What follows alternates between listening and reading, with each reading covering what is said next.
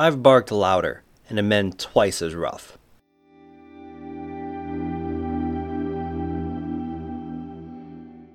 Hello, and welcome to Visions of the Past. My name is Andrew, and I'm the host of this Assassin's Creed lore podcast. This is episode 34, and we're talking about the pirate that gave us that quote, Anne Bonny. Anne is one of the many characters in Assassin's Creed 4 Black Flag that is based on a historic pirate, and because of this, there is a historical aspect to the character, along with the in universe one. Historically, not a lot is known about Anne Bonny. She's believed to have been born near Cork, Ireland, sometime around 1700, though one source gives us a birth date of March 8, 1697. And she is the daughter of Mary Brennan and her employer, William Cormac. When Cormac moved to London, he dressed Bonny up as a boy, calling her Andy. Once Cormac's wife discovered that Bonny was his illegitimate child, he moved to the province of Carolina, taking both Bonny and her mother with him. Bonny's mother would pass when she was 12, and at the age of 13, she was considered a good catch, even though she had a fiery temper and supposedly stabbed a servant girl with a knife. After she married a poor sailor and a small time pirate by the name of James Bonny, William disowned her. Sometime between 1714 and 1718, the Bonnys moved to Nassau, where James was an informant for Governor Woodes Rogers about other pirates in the area. Bonny was not pleased with her husband's new line of work and started mingling with pirates in the taverns of Nassau. Here, she would meet Calico Jack Rackham and become his lover. After attempting to pay her husband James for a divorce, which he refused, this would cause Bonny to run off with Rackham and become part of his crew. During this time, she would disguise herself as a man. The only two on board that knew she was a woman were Calico Jack and Mary Read. That lasted until it was clear that Bonny was pregnant. After giving birth to a son, Bonny would return to the pirate life. After finally divorcing James, she married Calico Jack while out to sea. The three, stealing the ship William, would lead to Bonny being named in a Wanted Pirates circular that was published in the Boston Newsletter. In October 1720, Bonny, Read, and Calico Jack were captured by Jonathan Barnett after most of the crew was too drunk to fight. According to one account, this would be where Bonny's last words to Calico Jack were Had you fought like a man, you need not have been hanged like a dog. This would also be where both Read and Bonny would claim to be pregnant, causing the court to grant them a stay of their execution until the birth of their children.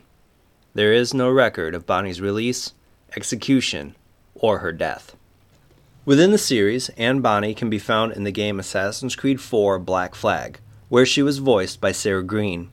She also appeared in its novel, Assassin's Creed Black Flag. Anne's history in the Assassin's Creed universe stays mostly the same. It just fills in the details along the way. Born in 1702, Bonny's history is the same up until she moved to Nassau with James. Arriving in April of 1716, James and Anne didn't have a clear direction with their lives. James worked the plantation, while Anne spent a lot of time daydreaming. Anne quickly became the center of romantic attention for other men, which would be a strain on her relationship with her husband. As James disappeared into his work, Anne grew more confident and sociable eventually becoming a barmaid at the Old Avery Tavern. Called a tease and a harlot by some of Nassau's inhabitants, out of envy and spite, Anne would reject many advances from pirates. However, because of the lack of high society in Nassau, it would only increase her desirability. Anne met many famous pirates during her time at the Avery. Jack Rackham, in particular, showed a romantic interest in her from the first time they met, which was in January 1718. Eventually, Anne would fall for Rackham. This was around the same time that she became acquainted with James Kidd. Anne, being more perceptive than most in Nassau, would quickly discover that Kidd was actually Mary Read, a woman in disguise, and the two quickly became close friends. Rackham believed that the two were flirting, but, to save the conflict, Mary would inform him of the ruse.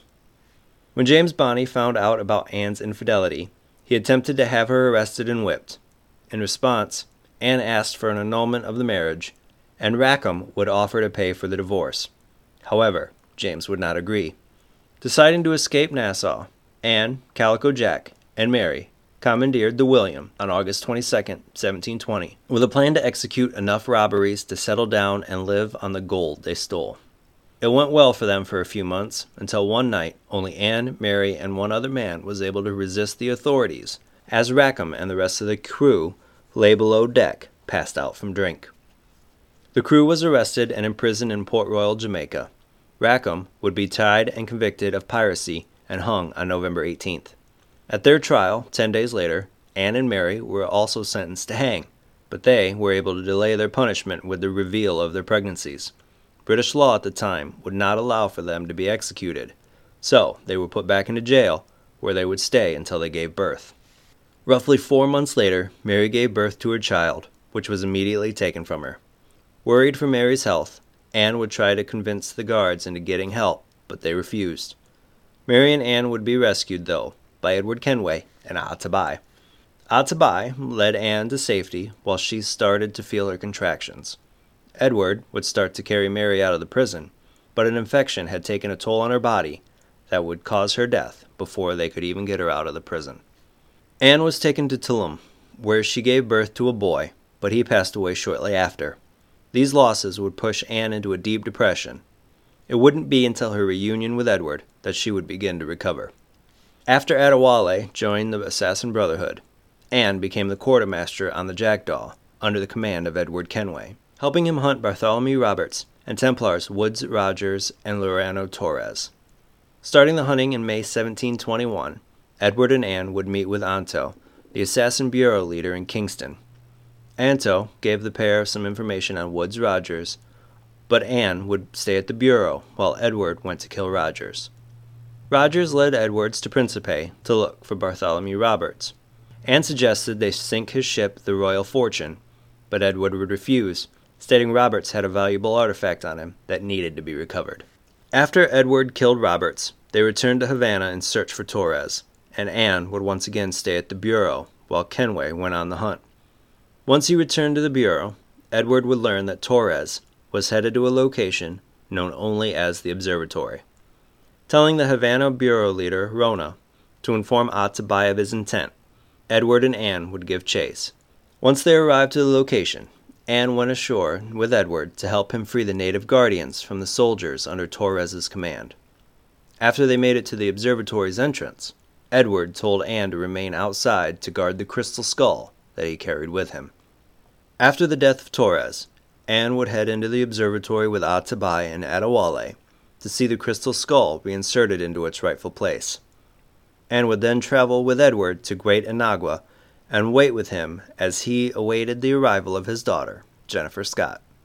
Edward invited Anne to England with him, but she refused, stating that she wouldn't be welcome there. When asked if she'd stay with the assassins, she said she believed that she didn't have the necessary conviction, even if she was sympathetic to their cause. As the ship carrying Jennifer entered the cove, Anne reassured Edward that she considered him a good man, and that he would prove himself a good father in time. And as Edward headed to meet Jennifer, Anne would start to sing the Parting Glass, a traditional Scottish song that is also popular with the Irish. I love Anne as a character. She doesn't take lip from anyone and can hold herself in a fight. Even though it was her time in Nassau and meeting Mary that would start the transformation into what she became, it was no one but herself that did the things that she did to make her name on her own merit and no one else's.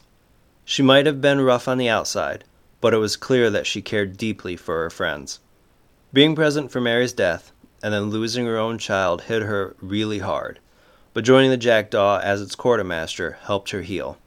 I do wish we had more time with her, though, she seemed to have the potential to grow into her character and her abilities. I know that she's in Assassin's Creed Memories, stating that she would live until 1743, right around the age of 41, and be shown with a little bit of gray in her hair and an assassin's blade. But that information is not readily available unless you're on iOS, which I'm not, making her story after Black Flag difficult to find. I would have personally liked to see her travel to England with Edward, or start to work with him when he set up his merchant fleet, but I get the reason for her not wanting to go with him. If you are wondering, she is not related to Shay Cormac, even though they shared the same last name and were both Irish. Thank you for joining me today. Be sure to tune in every Tuesday for new episodes. If you love the Visions of the Past podcast, I'd love for you to subscribe, rate, and give a review on Apple Podcasts. If you have any questions about Assassin's Creed or topics that you'd like me to cover, please feel free to hit me up on Twitter and Instagram at visions underscore AC, and you can find those links in the show notes below. Until next time, my assassin friends, make sure to follow the creed, and to those Templars listening, may the Father of Understanding guide you.